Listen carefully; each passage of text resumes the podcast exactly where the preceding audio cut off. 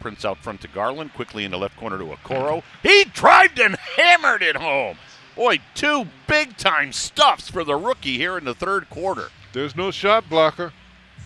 And Okoro, well aware of that, with two jams here in the third.